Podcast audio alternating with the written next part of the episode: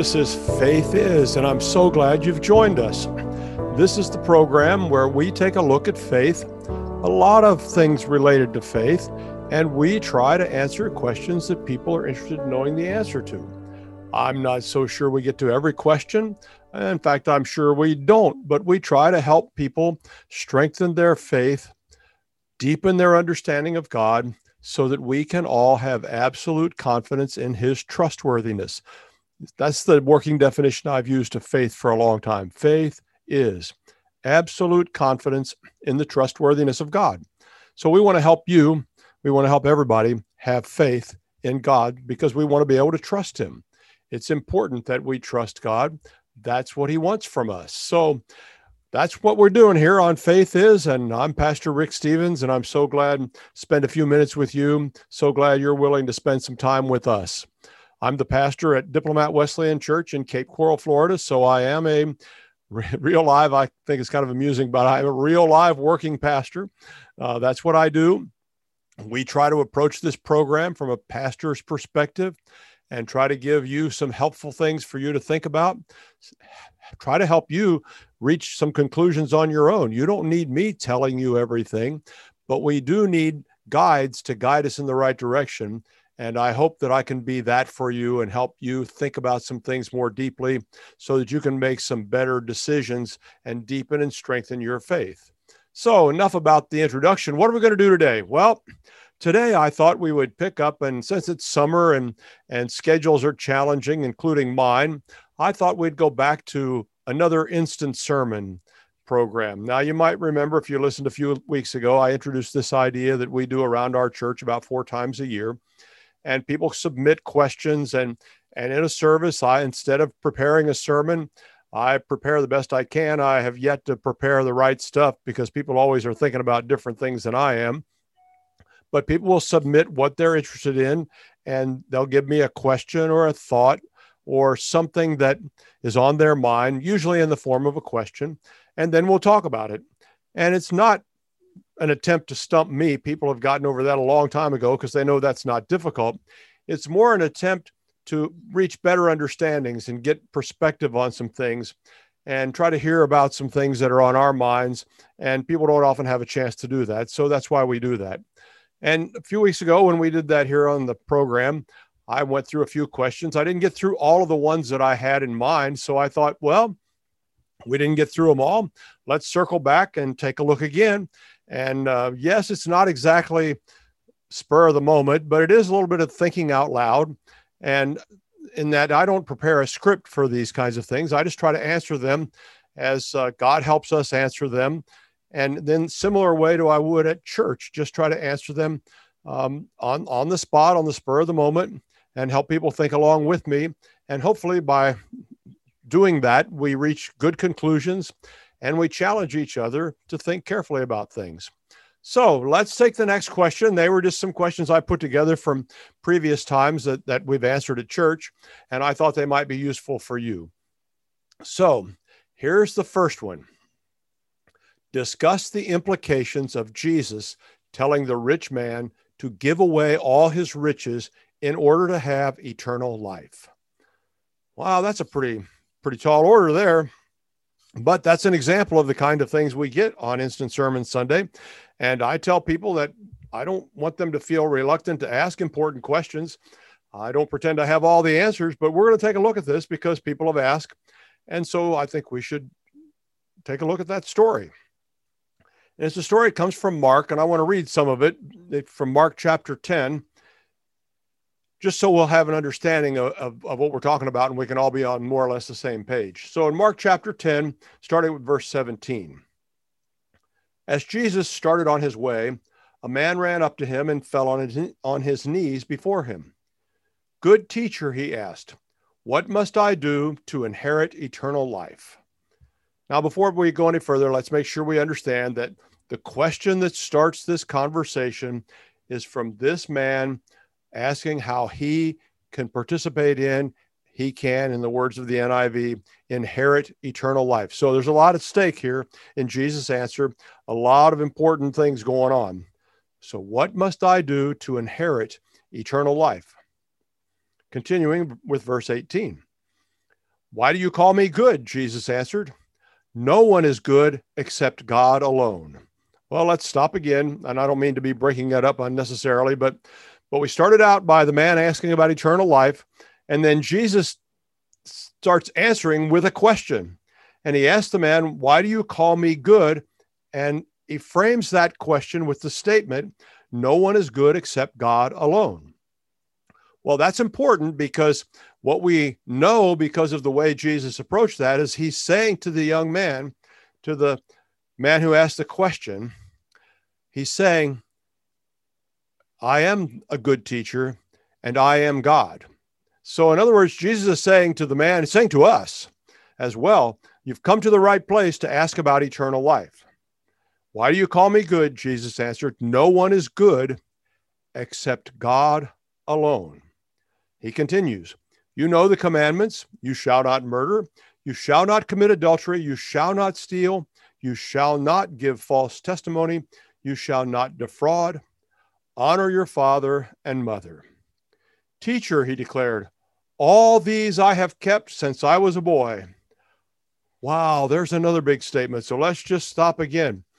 So here's the man looking to understand eternal life, wanting to make sure he can inherit eternal life. And Jesus gives him a list of commandments. And he says, I've kept all of these since I was a boy. Now, that is a big statement, don't you think? Imagine saying to Jesus, Well, I've lived up to all of that. Well, I'm not sure Jesus bought that because when we continue with verse 21, here's what happens Jesus looked at him and loved him. One thing you lack, he said go sell everything you have and give to the poor, and you will have treasure in heaven. Then come, follow me. At this, the man's face fell. He went away sad because he had great wealth. Jesus looked around and said to his disciples, How hard it is for the rich to enter the kingdom of God. The disciples were amazed at his words, but Jesus said again, Children, how hard it is to enter the kingdom of God. It is easier for a camel to go through the eye of a needle than for someone who is rich to enter the kingdom of God. The disciples were even more amazed and said to each other, who then can be saved? Jesus looked at them and said, With man, this is impossible, but not with God. All things are possible with God. And we'll just stop right there with the reading of that story and, and, and think about it a little bit. So, again, this man comes to Jesus wanting to know how he can inherit eternal life. A very good question, an important question. Have you given thought to that? Don't overlook that. You see, we tend to think that, um, well, we've got plenty of time. We'll take care of that later. I would urge you not to take that perspective. I would urge you to take seriously the idea what do I need to do to inherit eternal life? Now, it's also interesting that, that he asked it, What must I do? Uh, we often want to answer those questions or ask those questions with what must I believe to inherit eternal life? And that word believe is used often in the New Testament. And I'm, I'm not challenging the use of that word, but here we need to take careful notice that, that the man asked the question, What must I do? And then later, when Jesus answered the question, he gave him something to do. You know, we often think that there's nothing we can do in, concerning this business of eternal life. And I want to submit to you that based on Jesus' response to this man, eternal life and preparing for it is about doing the right things because Jesus told him what he needed to do. The man had said, I've kept all the commandments. In other words, he had done all of those things that Jesus brought up, all of those right things. He said, I've done. Well, because of the way Jesus responded to him, there may be a little more to that than the story tells us. But Jesus did identify that he had a problem and there was something he needed to do. And so Jesus tells him to go sell everything you have and give to the poor, and you will have treasure in heaven. Then come, follow me. So again, Jesus is saying, here's something to do. It's not something we think about doing, but I guess we need to think more carefully about that. And Jesus says, by doing what I'm telling you to do, you will have treasure in heaven. And then come follow me. Well, the man didn't want to do that because his face fell and he went away sad. He had great wealth.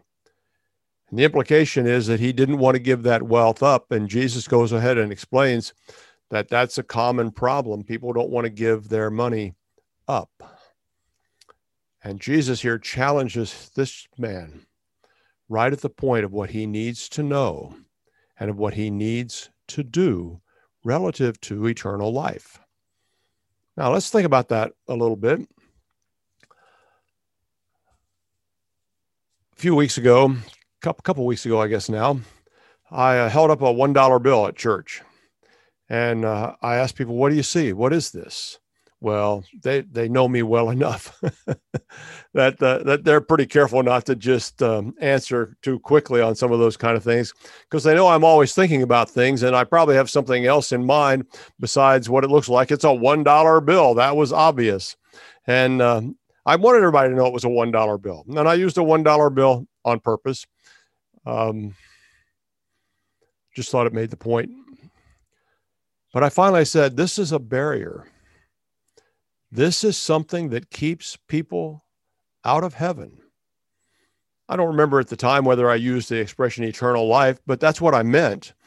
That for some people, money, a dollar, keeps them out of heaven. And I went on to say that there are people that that they think about God as just someone they tip now and then because they like what he did for them or they're feeling generous that day. And I was trying to help people understand that that money sometimes becomes a barrier. People want to hang on to that. And that's what's happening in this story here, right here.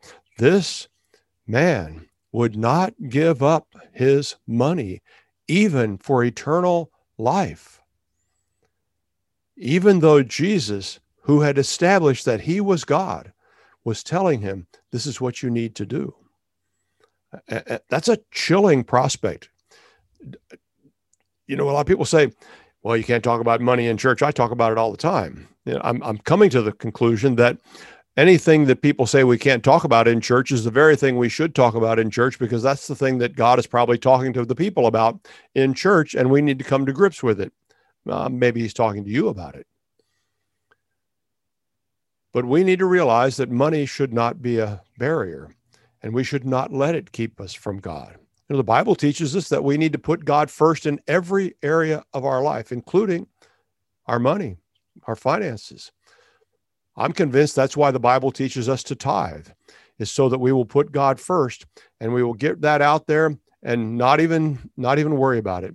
Just give it to God and trust him with all of the rest. I mean, here's a man who wanted to trust Jesus' answer so he could have eternal life, and, and he wouldn't give up his money because it seems that he trusted in it more than he trusted in Jesus. And see, that's where the rubber meets the road, isn't it? So I don't know where you are on your thinking about this, but but I urge you, I urge you to think seriously about whether or not money is a barrier keeping you from God. Well, I've been thinking about this a little bit, and I wasn't thinking about it because of what we were going to talk about today. It just kind of seems to work out that way. Isn't it nice how God kind of puts things together for us sometimes? I'm, I'm regularly amazed at how He connects the dots for me. And, and I guess He has to do that because He knows I couldn't do it on my own. But uh, He just seems to put these things together. So, so I was thinking about money again. I thought about this for a while. Uh, I was listening to a podcast, and a trained economist was talking on the podcast. And and and I really do enjoy listening to economists. They think so differently, uh, or at least that's the way it is to me. Maybe it's because they think so differently from me. I, I, I don't know, but I just love the way they look at things and the way they challenge us differently. And so this man was talking about money, and he said rhetorically on the podcast, uh, "Do you know what money is?" Well, it's a dollar or 10 or 15 well he wasn't getting at that he was he was trying to make the point and so he explained that money is a carrier of value. Money is something that we use to transfer value from one person to another. So if I go to the store and I'm looking for a widget, shall we say, and that widget at the store is priced at $10, and I think that that widget at the store is only worth $5 to me, then I won't give my value that I'm carrying around in my pocket, my $5, to the store because I don't think that it should be worth $10 and I'm not going to give them twice the value that I place on that item. So I keep my $5, $10 in my pocket because I'm going to keep the value. I'm going to carry that value around with me and not give it to them. So money becomes a carrier of value. Now, if I see something that costs a thousand dollars, I might be willing to pay a thousand dollars for it if I'm convinced it's going to be a thousand dollars worth of value to me. And I've done that, and so have you. And you've purchased things that cost more than a thousand dollars. You may have purchased a house well, it would be likely more than a thousand dollars, but you decided that was worth it.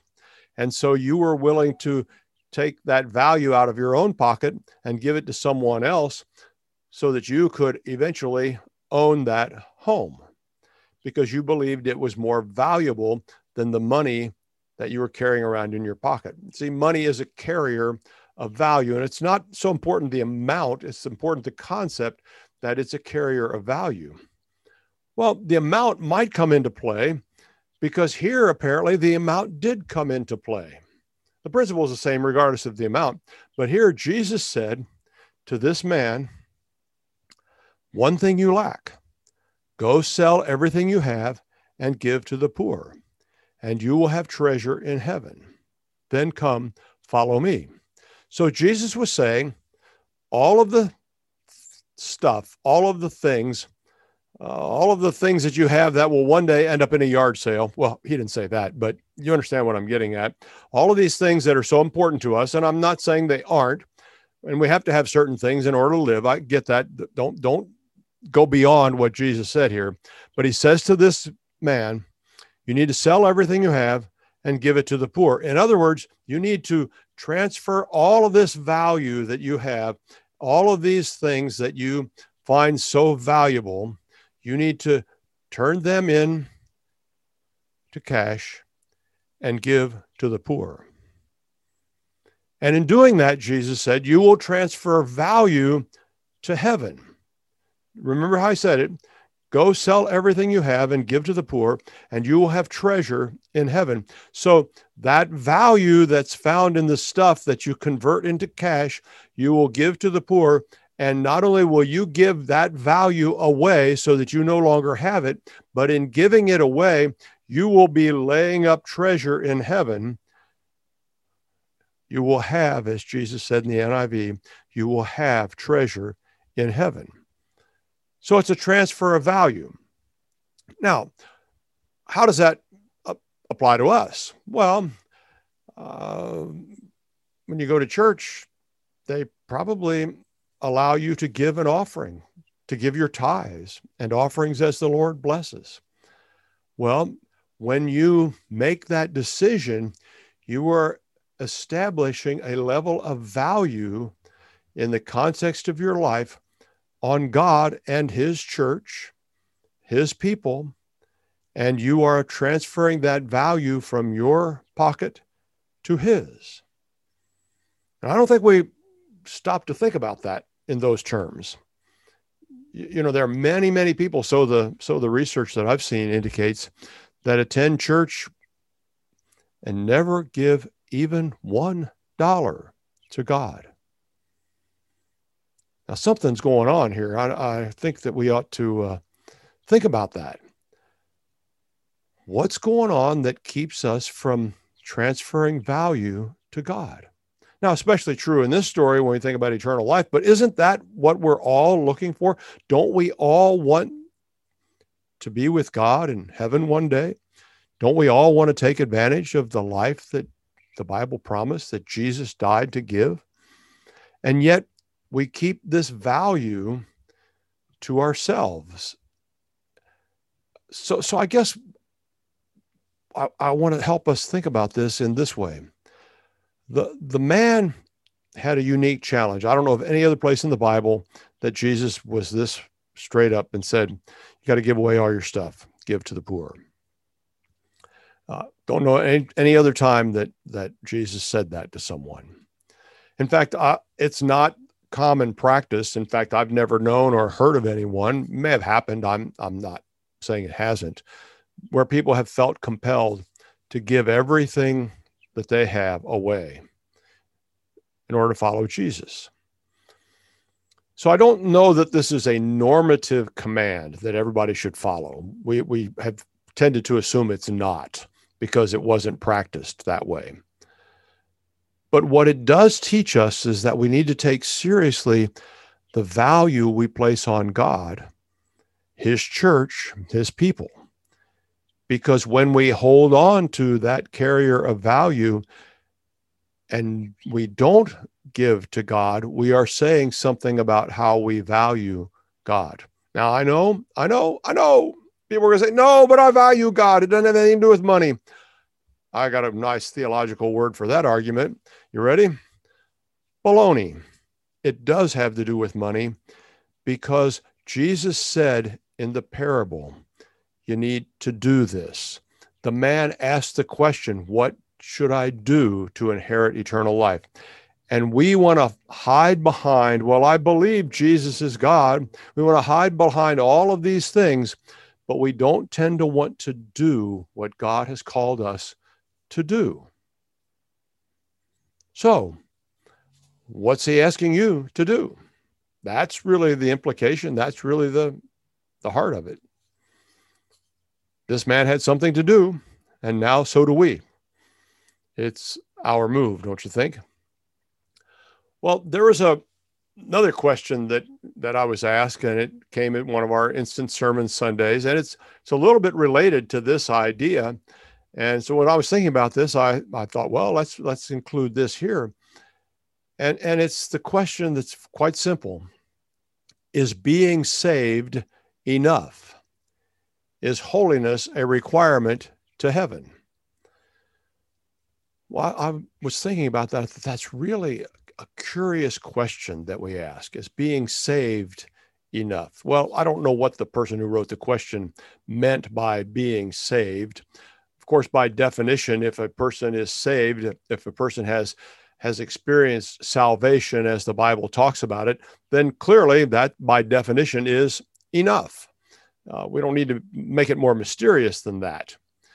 Uh, they go on to ask, is holiness a requirement to heaven? Well, uh, why would that need to even be asked?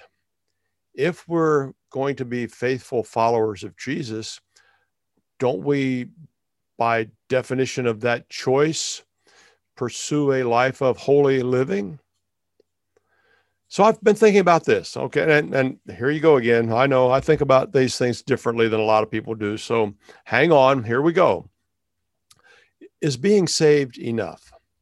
Well, let's imagine, and uh, all we can do is imagine because that's all we have with this delightful medium of radio and podcasts let's imagine that there is a line, and on one side of the line, a person is saved, and on the other side of the line, the person isn't.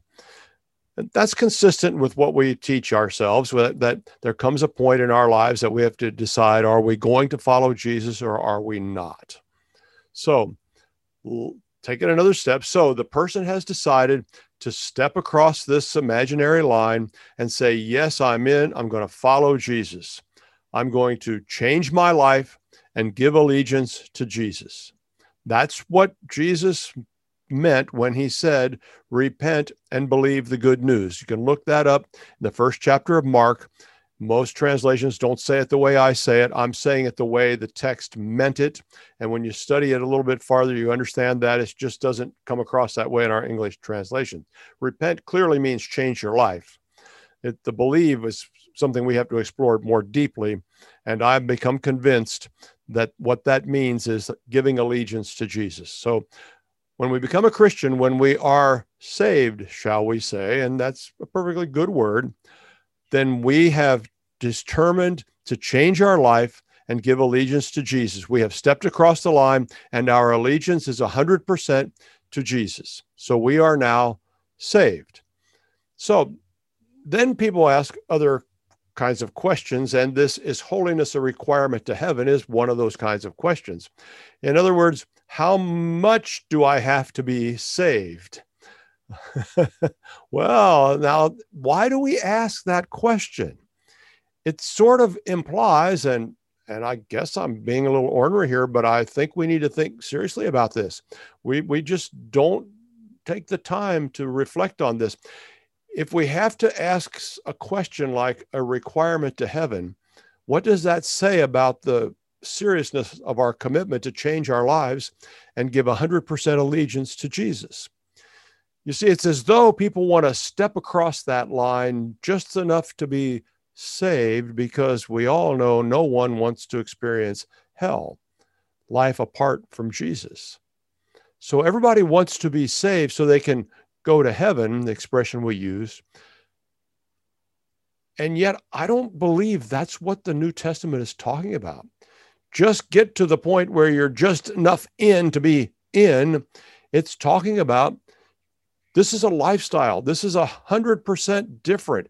This is giving yourselves fully to following Jesus. This isn't doing what you want to do and then turning around and saying, Yes, but I believe Jesus is the Son of God, then yes, I want to be saved. No, it's it's it's a full life commitment. It's literally saying, I'm going to change my life and give 100% allegiance to Jesus. And so if we're willing to give 100% allegiance to Jesus, then then the whole question of is being saved enough really doesn't apply because we're in. We're fully in. All the way in. And as I'm thinking about that, I, I remember a story. I can't remember the details of it, but uh, as I understand it, it was a true story from years and years and years ago, back in the days when men fought wars with swords and a certain king's soldiers, in fact, they were following the king's lead, decided they would become Christian, follow Jesus. But they had a little bit of a problem because they weren't sure how their being a warrior fit into that. And so when they were baptized, they were baptized by immersion, they were immersed in water, but they kept the hand that held their sword up out of the water because they wanted that to be free to do what they needed to do as warriors. You know, sometimes I think that's what we want to do is we want to have just enough of Jesus so that we can be saved. But we fail to realize that a life of holiness means that he gets more and more of us all of the time. In fact, to me, that's a, a, a brilliant working definition of holiness is that God gets more of me all the time. And so I don't hold anything back. Like the rich man, I don't hold back money. In any other situation, when Jesus calls me to do, I do. I don't say, well, I believe. I say, I'm willing to do what Jesus calls me to do. Well, we didn't get very far on very many questions. I guess I have a tendency to um, go on and on and on. I told people at church yesterday about going to a school board meeting and usually a school board meeting you only get a minute if there's a lot of people that want to speak and i said can you imagine a preacher having something to say in only a minute they were polite they were nice but it's a question worth asking well we're going to continue this i've got some more questions here I love thinking out loud like this, and I hope you find it helpful. I want you to think deeply about these kind of things. I want you to consider what is God asking you to do? Because a lot of times people get hung up on what God asks them to do. We used to sing, I'll go where you want me to go, dear Lord. I'll do what you want me to do. And we should still make that declaration. So, will you? Are you all in in that sense? Well, I hope so. And we're going to explore some more things on Faith Is. I'm Pastor Rick Stevens, and I hope you'll stay with us. I hope this doesn't scare you away because we're going to talk about fear next on Faith Is And I hope you will be part of that conversation because that is one of the pervasive problems of our age. Let's be people that fear not. I'll be right back.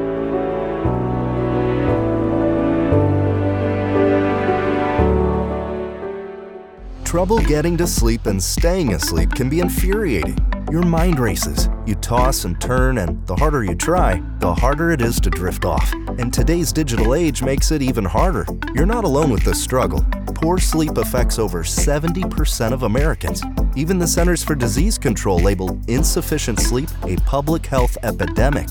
To take back your sleep, Healthy Cell has created REM Sleep, the only sleep supplement made to support all four stages of human sleep with calming herbs, amino acids, and sleep hormone support, delivered in a patent pending pill free ultra absorption microgel formula that tastes great. Fall asleep, stay asleep, sleep deeply, and wake up refreshed with Healthy Cell's REM Sleep. Go to healthycell.com and use code OUTLOUD for 20% off your first order. That's healthycell.com, H E A L T H Y C E L L, and use code OUTLOUD for 20% off.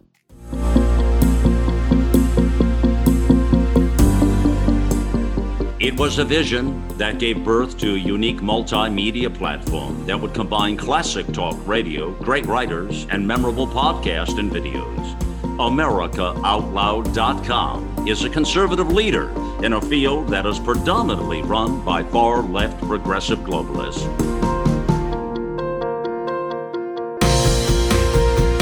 Welcome to the new era in communications, America Out Loud Talk Radio.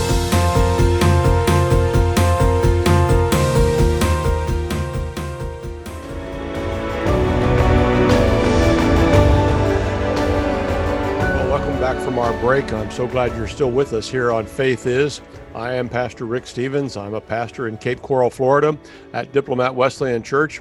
And we've been talking about some questions that people ask. These are questions that people have submitted to me on our instant sermon Sundays. That's the Sunday we have four times a year when people submit their thoughts and their questions and we have a conversation about them.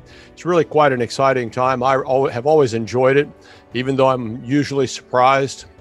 Um, spell that always surprised. I've never been able to guess what people are going to ask, but that's okay. I don't tell them they have to ask certain things. I just give them the opportunity and then we talk about it. And so that's what we're doing today here on the program, Faith Is. And we're going to try to help ourselves deepen our faith, strengthen our faith, stretch toward God. Because we do not want to be people that shrink from what God calls us to do. We want to people that stretch, be people that stretch toward Him. There's no future in shrinking. We want to stretch.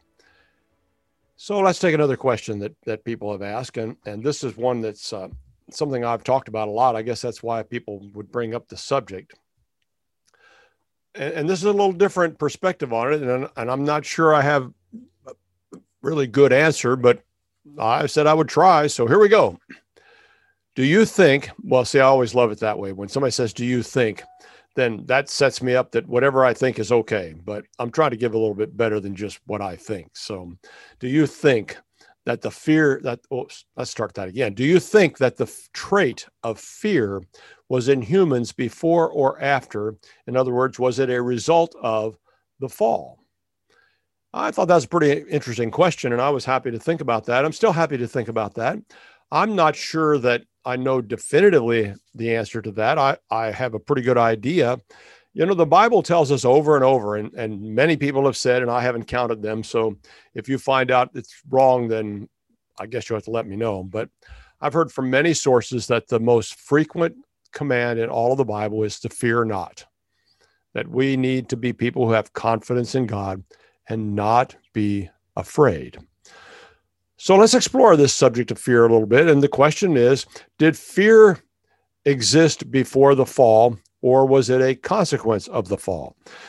Now, just make sure we're all on the same page. When we when we refer to the fall, we're talking about that time that the Bible describes in Genesis in the Garden of Eden, when God had created Adam and Eve. They lived in a perfect world, had everything they needed. They had no worries. They enjoyed walking and talking with God. Everything was as God intended it. It was the perfection of creation. Well, you know the story, and it's told a little bit in different ways. That along comes a sneaky snake, and he convinces Adam and Eve to eat the forbidden fruit because God had said, Everything in the garden is for you except stay away from this one tree. That's not for you.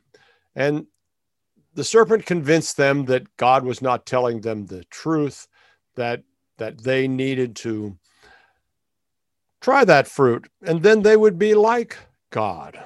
Well, in reality, what was what happened was that that was the description of the first sin. It was the first time someone did what God said don't.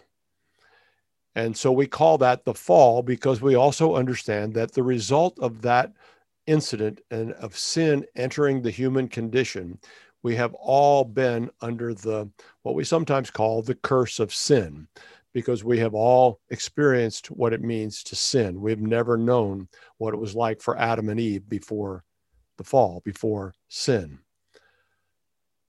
And after the incident at the tree and after they ate the forbidden fruit, it does describe them in the garden hiding from God, and it describes them as being afraid. So it's real easy to, to say, and I don't see any other real explanation that yes, fear was a result of the fall, because prior to the fall, there was absolutely nothing for them to be afraid of. God had provided for everything, He was their friend. They were on the same page with God. Everything was just like God wanted it to be at creation. But after they sinned and after they did what God said don't, then they had reason to fear because God had warned them that if you eat of the tree that I'm telling you to stay away from, that when you eat it, you will surely die. So they knew there was a consequence to that. And so, yeah, I think it's um, a result of the fall. Uh, now, people say, is it sinful um, when you think about the fear of God? Well, the Bible uses that expression from time to time, and we need to understand that when it says the fear of God, that's a holy reverence for God. And that's not the fear that Adam and Eve experienced in the garden. That's not the fear that most people talk about. That's a different expression. It's the idea that we need to reverence God. In fact, I think you can make a case and probably preach a sermon that we don't fear God enough we take God for granted. We tend to say, well, God will understand. He knows what I really think. Uh, yeah, I think God's looking at what we really do more than what we say we believe or that we want him to believe. God's God's not fooled by us. Come on, we know that. But I was thinking about that business of fear, and, and I was doing a little work on on the, the whole idea of, of, of fear because I looked at the story from Mark chapter five. And and there's a, a real interesting phrase that jumped out at me. So I explored that a little bit this morning. Um, I didn't realize I was going to be talking about it here because I hadn't looked at this yet, but here we go. See, there, God makes these connections and helps us. It's, it's just remarkable. I, I, don't know how I get along without it. I, it's, it's almost like I have to depend upon it. It's almost like God says, okay, come on, son. I know you're not going to get this. Let's go over here and take a look at this so you'll be ready for this next thing. And I'm really glad. I'm happy for him to do that. I hope he never stops because uh, he knows where I'd be without his help. I'd be nowhere. Okay, so story is told in Mark chapter five. Pretty, pretty familiar story. I'm, I'm not sure whether everybody would have been familiar with it. I encourage you to read it. Mark chapter five. Actually, there's two stories in there, but the story I want to focus on, I'm going to skip the other one. Uh, the other one might be more familiar. But anyway, the beginning of chapter five, a man named Jairus comes to Jesus and says, "My daughter is deathly ill. Will you come with me to the house?" and heal her. And Jesus agrees to go. And So they start on their way toward the house and they get interrupted. A large crowd had been around Jesus. He was interrupted. They were delayed. Jesus took care of helping another woman. And about the time that that encounter was wrapping up, a messenger arrived to tell Jairus, You don't need to bother Jesus. Your daughter has died. Boy, heavy news. Well, Jesus hears what's said and and uh, he responds to that. And and he said to to to Jairus, um, "Don't listen to them. Just trust me." Now I'm, I'm quoting the way the the message translation says it, it, it. It's really quite helpful. Don't listen to them. Just trust me. Uh, some other some other translations say that we just need to believe or have faith.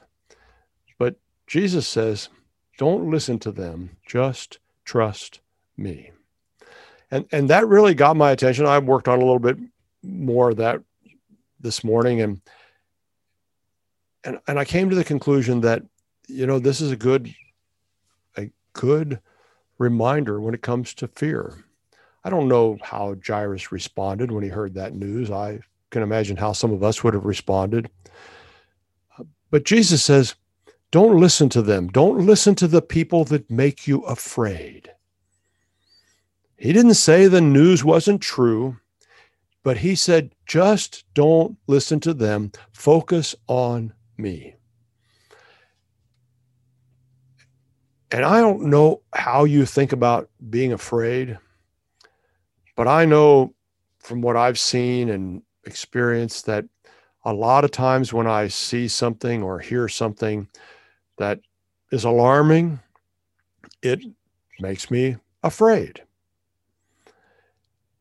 And here's Jesus saying, listen, don't listen to the voices that make you afraid. Just trust me. And I think that's good advice for us. And I want to encourage you, I, I want to flat out challenge you to identify the voices that make you afraid because God does not intend for us to be afraid. He intends for us to trust him. So, so what makes you afraid? Um, some people they get caught up in the 24 hour media circus and they listen to everything and then some and it's repeated over and over and the more they listen the more afraid they are and they're all upset and and I want to say to them and to you, if you're one of them, just turn it off. Hear the words of Jesus. Don't listen to them. Just trust me. I'm not asking you not to be aware of what goes on in the world. Absolutely not. I think we should be aware. But if we're listening so much, or if that listening causes us to be afraid, I'm giving you permission to step back and just trust Jesus. It's not that I'm saying we need to keep our head in the sand, not at all. But what I'm saying is more important is just trust Jesus. And that's really the whole point of the book of Revelation. People read the book of Revelation, they get all fearful and all upset and all concerned. When you look at the book of Revelation, the point is no matter what happens, no matter how bad it gets, even if the very worst happens, don't worry, Jesus has your back because Jesus cares about his people. And we need to emphasize that and re emphasize that so that we don't get caught up in this cycle of fear. And, and it's been my observation that the people that wrestle with fear are the most miserable people. They can't seem to express confidence in God. Oh, they'll say it when you challenge them, but they don't seem to be able to live confidence in God. And yes, every time I talk about something like this, I, I, think about I hope the worst doesn't happen to somebody that's listening to me. And in the, in my head, I'm thinking, I hope the worst doesn't happen to me. Well, some worse things have happened in my life. They may have happened in yours. But I have learned, in spite of the things that I found so unpleasant, and I could name them and I won't, I have learned that no matter what, I need to trust Him. I don't need to trust in the circumstances turning out the way that I expect them to. I I try to make sure good things happen for me and for others. I understand that. You do too. But there are things that are beyond my control. There are things that happen. I can't manage everything. So I'm trying to learn. I want to encourage you to learn. I've learned better. I've lived a day or two, and that's helped that we just need to develop the attitude that leads with trust, that leads with absolute confidence in the trustworthiness of God. So, here are the words of Jesus. Don't listen to those people that make you afraid. Don't listen to those voices in your head or outside your head that stir up fear inside you. Just don't listen to them. Trust Jesus. develop that muscle that helps you have absolute confidence in the trustworthiness of God, because that's where the joy lies. And no matter what happens, if you've, as we said earlier, stepped across that line, if you've changed your life, if you've given 100% allegiance to Jesus, He's got your back. So don't be afraid. Step up and have confidence. All right, sounds like I'm preaching. Well, I am. That's kind of what instant sermon is about. And I guess I never thought I'd be that guy that you press the button and preaching comes out, but uh, here we are. So let's take another question. And this is a little bit related to, to what I just said. And I don't know that I intended that, but it's a question people are asking. And I think we need to, to, to think about this carefully too. It's pretty simple. Are we being manipulated by the media? And if so, who is behind this? Well, that's a pretty softball question if you think about it. Are we being manipulated by the media? Absolutely. Of course we are. Why would you think we aren't? That's been going on as long as I have been aware that there were television announcers telling us the news. People have been trying to manipulate my opinion and yours. They want us to think a certain way and they have an agenda. It's almost universal. And I know some people will say, well, this media outlet has this more of an agenda this way and this one doesn't. Okay, that's fine. You can sort all of that out. But understand it's very difficult for people to be completely objective and we need to un- we need to assume that somebody is trying to tell us something so that we will believe something. Maybe we'll agree with them. Maybe we'll promote their agenda. It, it really doesn't matter whether it's a, um, an agenda on this side of the political spectrum or on the other side of the political spectrum. It's really about them trying to convince us to agree with them. And sometimes we will agree with them and sometimes we won't. But I think the key here is to be aware of that potential for manipulation. Now, there are a few people that I will listen to, and we're not going to talk about specifics. I want you to sort this out and uh, get with your friends and kind of help each other sort this out. There are a few people that I've discovered that they don't seem to be trying to manipulate me. Well, that doesn't mean they don't have a viewpoint. That's not it at all. They, in the one in particular that I'm thinking of. Oh boy, a viewpoint absolutely, unabashedly doesn't hold back. Well, I find that helpful because now I know where that person's coming from. And so I don't run the same risk of being manipulated if I know what he's trying to get me to think and or do. Does that make sense? you know, if they're right out front saying, this is what I believe and I want you to do it the same, then I can sort that out and I can decide whether I agree or not. So pay attention, think through things carefully, understand that in almost every situation, somebody is trying to get you to think the way they want you to think. Well, it's true for this program, isn't it? Don't I spend my time trying to convince you that the Bible says this or the Bible says that? Now, I'm not trying to manipulate you. I'm trying to help you find the way, the truth, and the life. But if you think that's manipulation, then you at least need to be aware that that's what I'm trying to do, right? And if you don't like that, then you need to think about how you're going to handle that. But if what I'm telling you is true, and if the words of Jesus ring true in your heart, then you will respond and follow him. Uh, don't follow me. I, I'm, I'm not him. You need to follow him. So just don't be naive. Expect that somebody's trying to convince you and listen carefully to what's going on there. Now, there's a related question that was submitted by the person, and I don't know who put this question out there when they did, and it doesn't matter. But the related question is if the media is trying to manipulate us, then who's behind this? Well, that sort of implies there must be these sinister forces behind what's going on. And I don't know. Maybe there are. You listen to some people and they'll tell you it's this or that, or they'll name one person or another person or this group or that group. And, you know, often we lump all of that in with the idea of some kind of conspiracy. Well, I don't know if there's conspiracies necessarily to manipulate you. Uh, I know there are people that definitely want to manipulate you.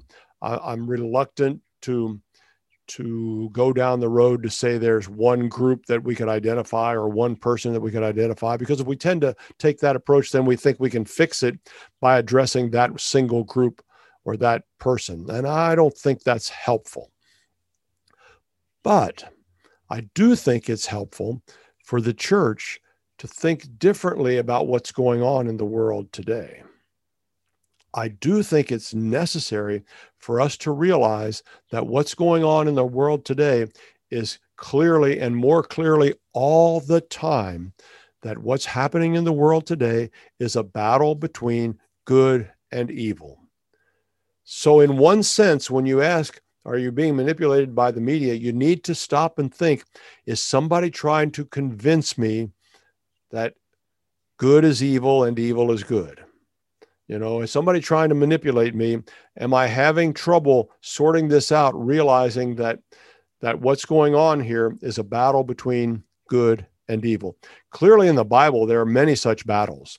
Many times it's quite obvious that it's a battle between good and evil. We just don't tend to think about that as much as we should. And and a, a simple one, at least to me, it seems simple. I try to aim for simple sometimes a, a simple one that we can use to illustrate this is this whole business of gender identity. Now, this idea of gender identity is, is really a very modern construct, a very modern idea that somebody can identify and choose their gender. We've always believed for years, centuries, that we were male or female. And so now all of a sudden we've got this idea that we can be something else. And there have been instances in history, I'm not saying that people haven't done this years ago. They have, but this idea that's struck in the modern mind is taking root that it's true you can you can be what you choose to be. Well, not when it comes to something that's decided at the cellular level, not when it comes to something that God has created you to be, male and female. And so what I want us to understand is this is an example of manipulation but this is an example of manipulation by the evil one trying to convince us of something that God made, that God said is wonderful. Go back to the story of creation. So much helpful stuff comes out of the story of creation. God created male and female. I've always been interested in the specific way the English translations say that to make the point, to repeat it so that we don't miss it, that God created us as men or women. And he liked it. And he said that our creation as men and women represents the image of God. And he was pleased with that. He was pleased to make us people, you, me. Yeah, I've got a, an appearance, a face for radio, as they say. I get that. But God looks at us and he says, I like what I've created when I created people. They reflect my image. Now, come along and twist that by saying a woman can be a man or a man can be a woman. And what are we doing? We are attacking the image of God. And that is manipulation. And that is a battle between good and evil. And the church needs to wake up and to recognize so many of the things that are going on are battles between good and evil there's there's no getting around it and we shouldn't try we need to make sure we help each other see that for what it is and it takes and it takes on increasing importance because when our decision makers that we elect to a school board or to a state legislature or to the congress of the united states maybe we elect somebody to be governor city council all every single one of our elected representatives has to decide between right and wrong, good and bad, or sometimes good and evil. Every time they cast a vote, they are deciding which way is the way that they call good. So when something comes up before them, if they say, that's good, I like that, they vote yes. But if they look at that and they say, oh, that's bad, that's not good, they vote no. It's always a choice between good and evil. That's why it's so important that the people you elect to office have a good moral foundation. That's why it's so important that the Bible informs their understanding of that which is right and wrong. because they will make decisions about that which is right and that which is wrong. And it happens all the time. So we need to understand that we're being manipulated to think that what God says is right is wrong and what God says is wrong is right. That manipulation is the foundation of the human problem because in the first chapter of Romans, it says, says very clearly that the problem that people have is that they know there's a God, but they refuse to honor him as God. All of the breakdown of all the problems that are listed in Romans chapter 1 and other places in the Bible come from that foundational reality that someone has manipulated us so that we don't believe God is God and honor him as God. Same problem as Adam and Eve. They didn't believe God and they got on the wrong track. Things went downhill fast. So, trust God. He is trustworthy. When God says it's right, it's right. You can count on it. When God says it's wrong, it's wrong. You can count on it. Let the Bible inform you. Don't come to the Bible as your as if you're the judge and you're going to look at the Bible and say, Well, I don't believe that. Well, you might not believe that, but you need to let God convince you because He's told us the truth for a long time. And we need to come to realize God is God and we are not, and we can trust Him. And that's what I want you to do. I want you to develop the kind of faith that recognizes God for who He is, and then you can begin to have absolute confidence in the trustworthiness of God. That's the point that we want to get to.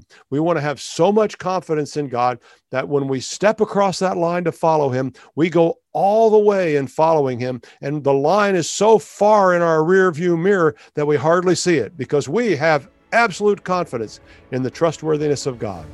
And I hope you do too. And we'll be back doing the same thing next week. I'm Pastor Rick Stevens. Thanks so much for joining us.